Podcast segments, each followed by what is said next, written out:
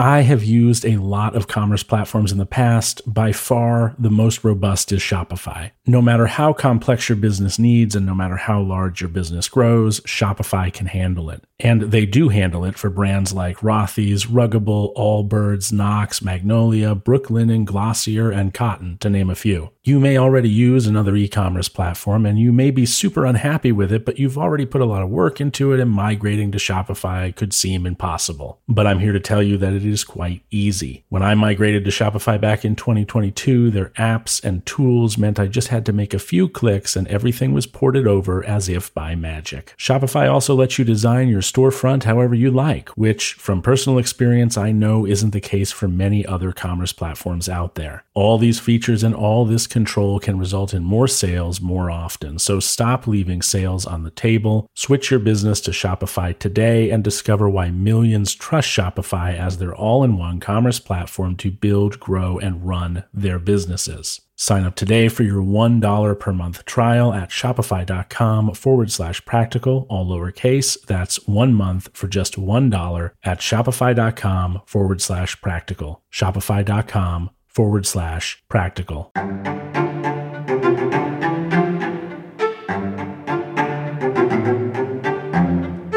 Welcome back to Practical Stoicism. Dear Prokopton, I am glad you are here.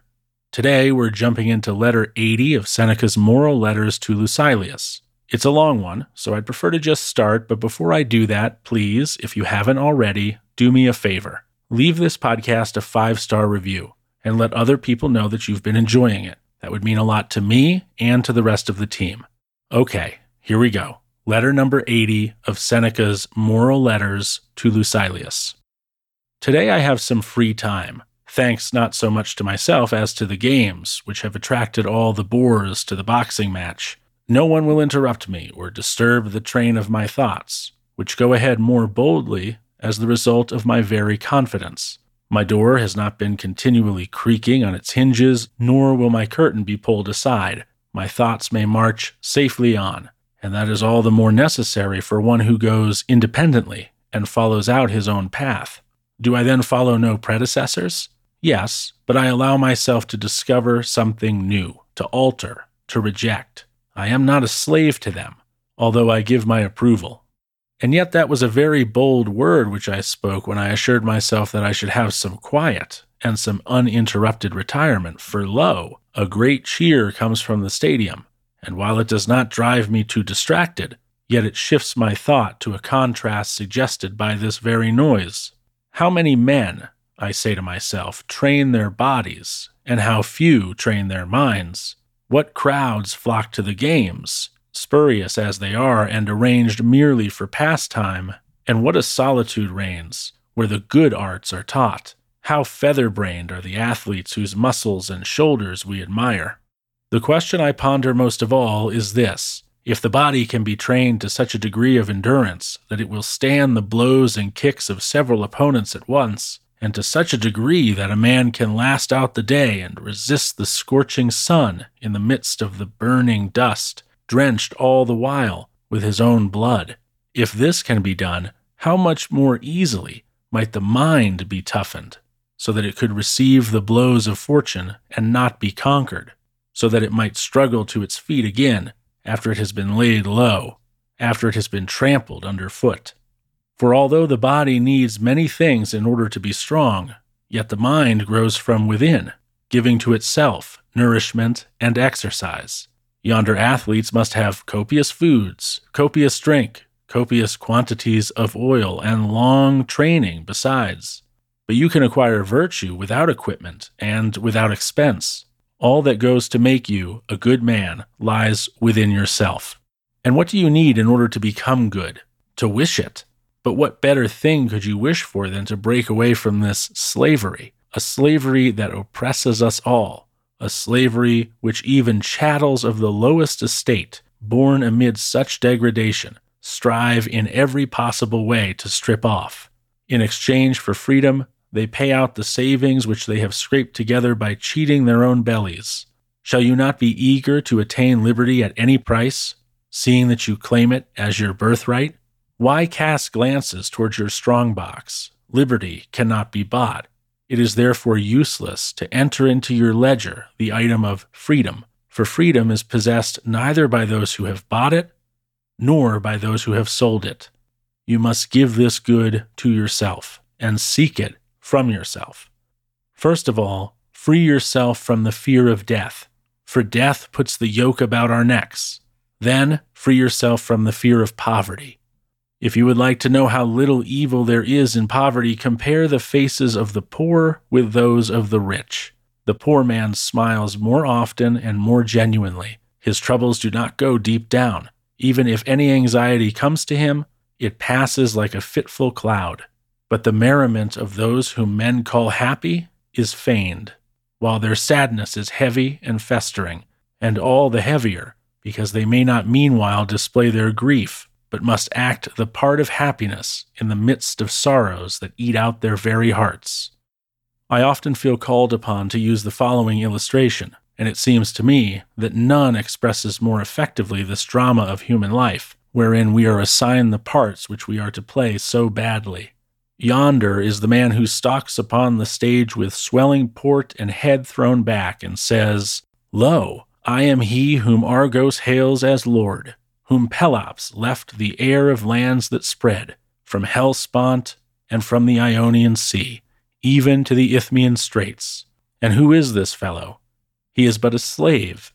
His wage is five measures of grain and five denarii.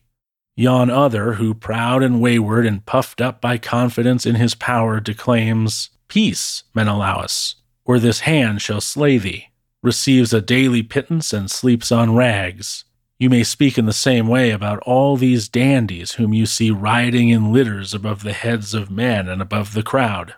In every case, their happiness is put on like the actor's mask. Tear it off, and you will scorn them. When you buy a horse, you order its blanket to be removed. You pull off the garments from slaves that are advertised for sale, so that no bodily flaws may escape your notice. If you judge a man, do you judge him when he is wrapped in a disguise? Slave dealers hide under some sort of finery any defect that may give offense, and for that reason, the very trappings arouse the suspicion of the buyer.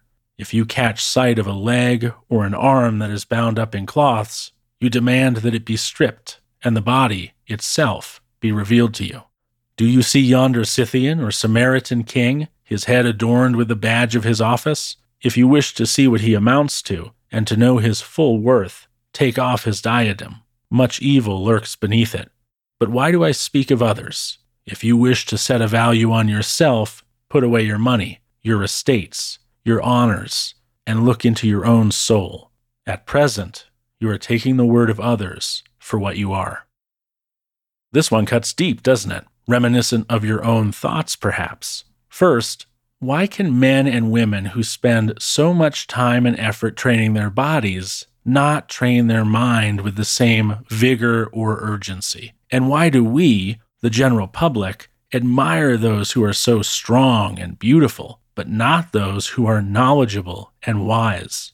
Certainly, if to build a strong body is possible, as it clearly is, it must be much easier to build a strong mind. No weights needed, no gym subscriptions, no sweating or bleeding under the hot sun, no special diets to eat, no surplus of anything. And yet, what sort of television shows grace our screens most frequently? Episodes of reality television seem to far outnumber the count of worthwhile documentaries, do they not? Why are we so vapid? Why do we revere the silliest things and ignore or downplay the most important ones? And why, above all, do we think it is the dressing that makes the man? What would possess us to believe that crowns, clothes, or fancy sneakers were what spoke to the worthwhileness of another person? Yet we do it all the time, do we not? Do we not say, he has money. He must be successful. He must be worth listening to. He must be a viable role model. Oh, to be him. Or, she is so beautiful. She must be so happy. She must have no worries. How can I be like her? If only I could be like her, then I could be accepted. Oh, to be her. What slaves we are to appearances. What would it be like if we were instead slaves to character and virtue? What better world might we live in if what we cared most about were the things we couldn't see or touch or covet.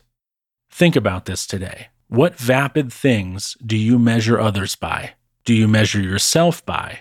And why do you? And how can you stop? And why should you? Take stock of your own life and be honest with yourself. Where could you improve and how? Take stock also of those whose opinions you place such value on. How can you stop holding in high regard those who, beneath the dressings, are no fine things to be admiring? Answer those questions as best you can, and then act accordingly.